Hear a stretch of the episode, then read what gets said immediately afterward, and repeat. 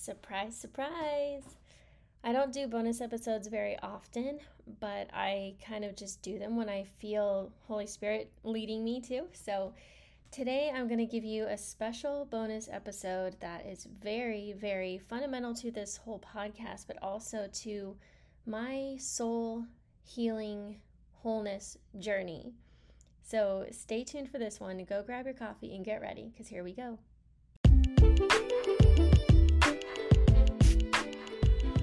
This isn't a game of ding dong ditch, and don't worry, I'm not a solar panel salesman. I'm just here to see you, friend. Whether you have spit up stains and cluttered counters, or you're still in your heels from work and just getting dinner started, take a minute and come sit with me. Welcome to the Jar Podcast with your host, Lydia, certified teacher, homeschool boy mom, oh Lord help me, and marriage ministry leader, bringing you tough lessons from my own journey to soul health and wholeness. Together each week, we'll discuss our struggles, pain, and shame. We'll combat labels and lies with biblical truth, and we'll work through our mess and come out stronger, more confident, and rooted in our identity in Christ. So move your pile of laundry over.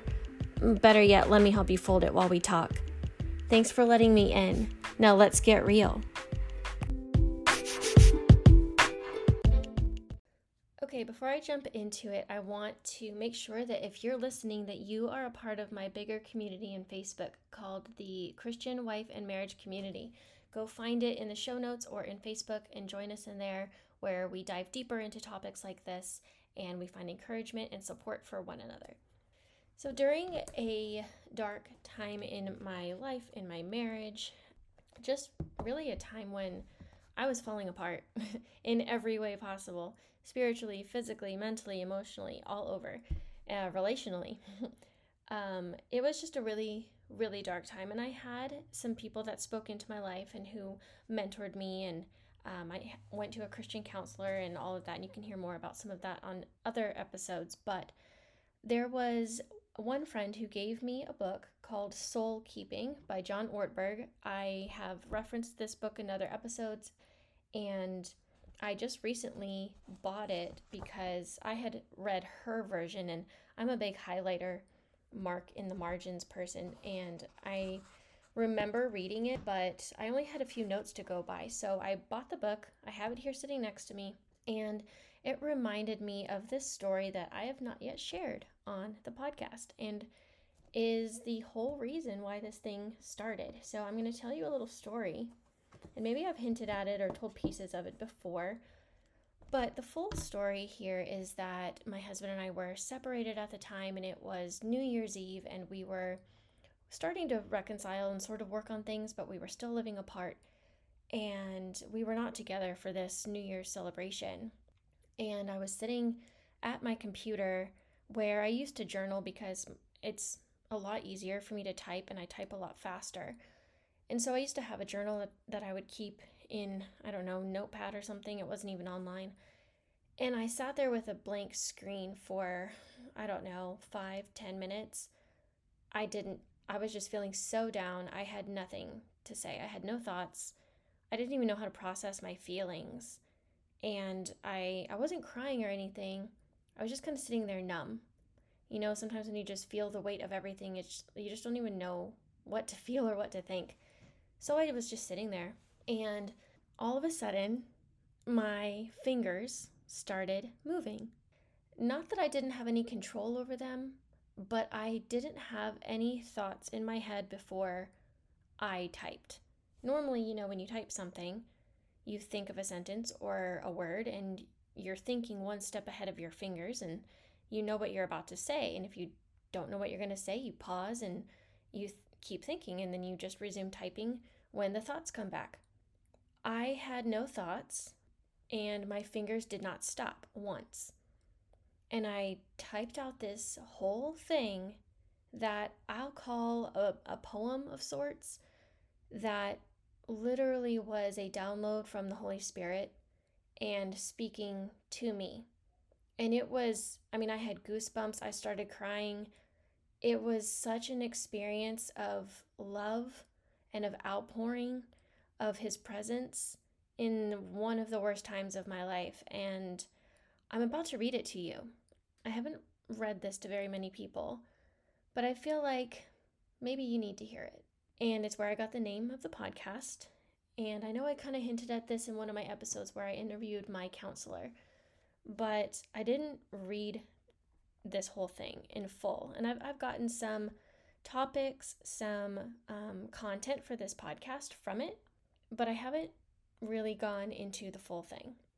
So I'm going to read it and then I'm going to share a couple thoughts. It's called The Jar. Up on a high shelf it sat. Anyone that came by admired it and looked up at its beauty. The jar was a treasure, a prized piece, used often to pour delicious things for people and fill them up, but when its job was done, it was placed up high again. As it sat abandoned, over time it gathered dust, dried out, and began to crack. Those that used the jar ignored the cracks, hid the cracks, lied about the cracks, or pretended they weren't there. And so did the jar. The jar loved being used for such important work and hated to think it wouldn't be of such use and value if a crack was there. Ignoring those cracks soon turned into a couple chips falling. Instead of asking for help in putting the broken pieces back together, it refused to admit reality. Others continued to ignore or were unaware of the obvious signs of wear and tear. When one day the entire jar shattered with the slightest bit of mishandling, as it fell to the ground and exploded into pieces, those shards forcefully spewed in all directions, hurting anyone within reach, those most unaware of what was happening. Most turned in shock at the sound and the mess. that perfect jar fell? That jar broke? How could it fall? That was my prized jar, and now it's ruined. Some of those hurt people stood by and shook their heads at the pieces as the dismembered vessel lay there helpless. Others watched it frantically try to pick up its own pieces and force them together in a haphazard way, only to fall to pieces again, now even more helpless and messy than before. Others turned their backs and considered it useless garbage now, their shard stuck tight, still causing them pain. Still, some said, Call me when you're of use again and not a mess. Then there were those who formed a circle around it, and instead of stepping on the sharp pieces or sweeping them into the trash, they lent a helping hand to the potter who heard about this fall. With sadness in his eyes, but with steady, sure hands, he stooped down low and gently placed each piece back in its place. Sometimes he'd ask for someone to hand him that piece over there. He'd turn and ask another to grab the glue or another to bring a cloth to clean up the mess. He placed it in the refiner's fire to seal and heal it, strengthening it once again. He could have done it all on his own, but he used those around as healing instruments, as tools to show the jar just how valuable they are. How, if it weren't for them, the jar would still be missing pieces. The scars are still visible. Others may pass it by, assuming its weakness and inability to be used. But now, the flaws aren't hidden, and it no longer is ignored or precariously placed on the edge of the top shelf. Now the potter's hands swiftly mend weak spots, allowing it to pour out once more. It is scarred, but it has a new finish and a new shine to it, which now causes some to hesitantly say, It still works? What about the cracks? Are you sure it won't break again? Especially with all those cracks? Once broken, always broken. But those that stayed to watch the miracle, those that helped to do the work, know who holds it together, and they trust the work that he has done. Now the jar sits stronger than before, and is of better use than the dry, cracking, chipping, perfect one that it was before it broke. I guess my message today is short and sweet, and it's that there's hope. Bottom line, there's hope.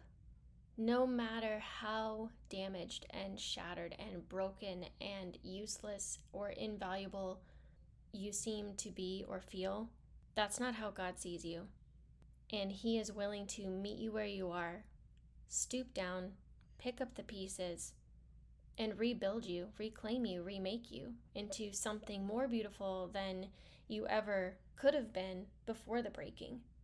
He is hope himself, and the more that we allow him to mold us and we relinquish that control to him and admit, finally, surrender and inability on our own, the more that he can do with us what He wants. and make us into something that's going to sparkle even more, shine even brighter for Him, show others even more what He can do for them. So, whatever story you have that is filled with pain or hurt or damage, maybe you just need to hear that it's time to let it shine and show the healing that you've done. And if you're one of those pieces right now on the floor, it's okay. He's coming and He is right there and He wants to help rebuild you.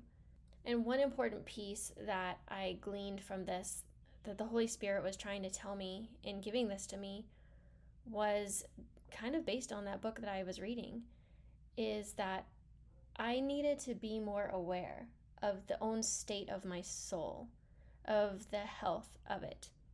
Where was I in my thoughts, in my feelings, in my mind, my heart? Where was I?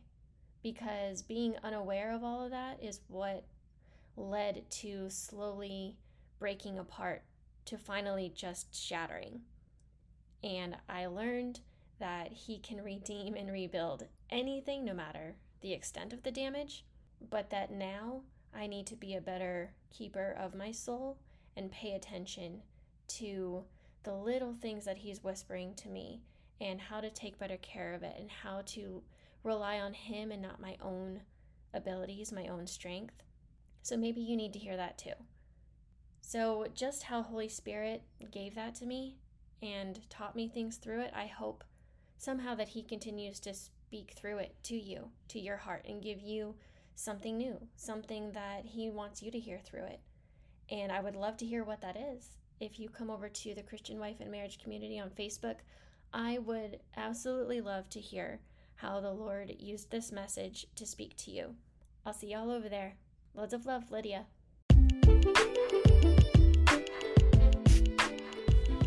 Second Corinthians chapter 4 verse 15. All this is for your benefit so that the grace that is reaching more and more people may cause thanksgiving to overflow to the glory of God. I'll see you next Saturday, same time, same place.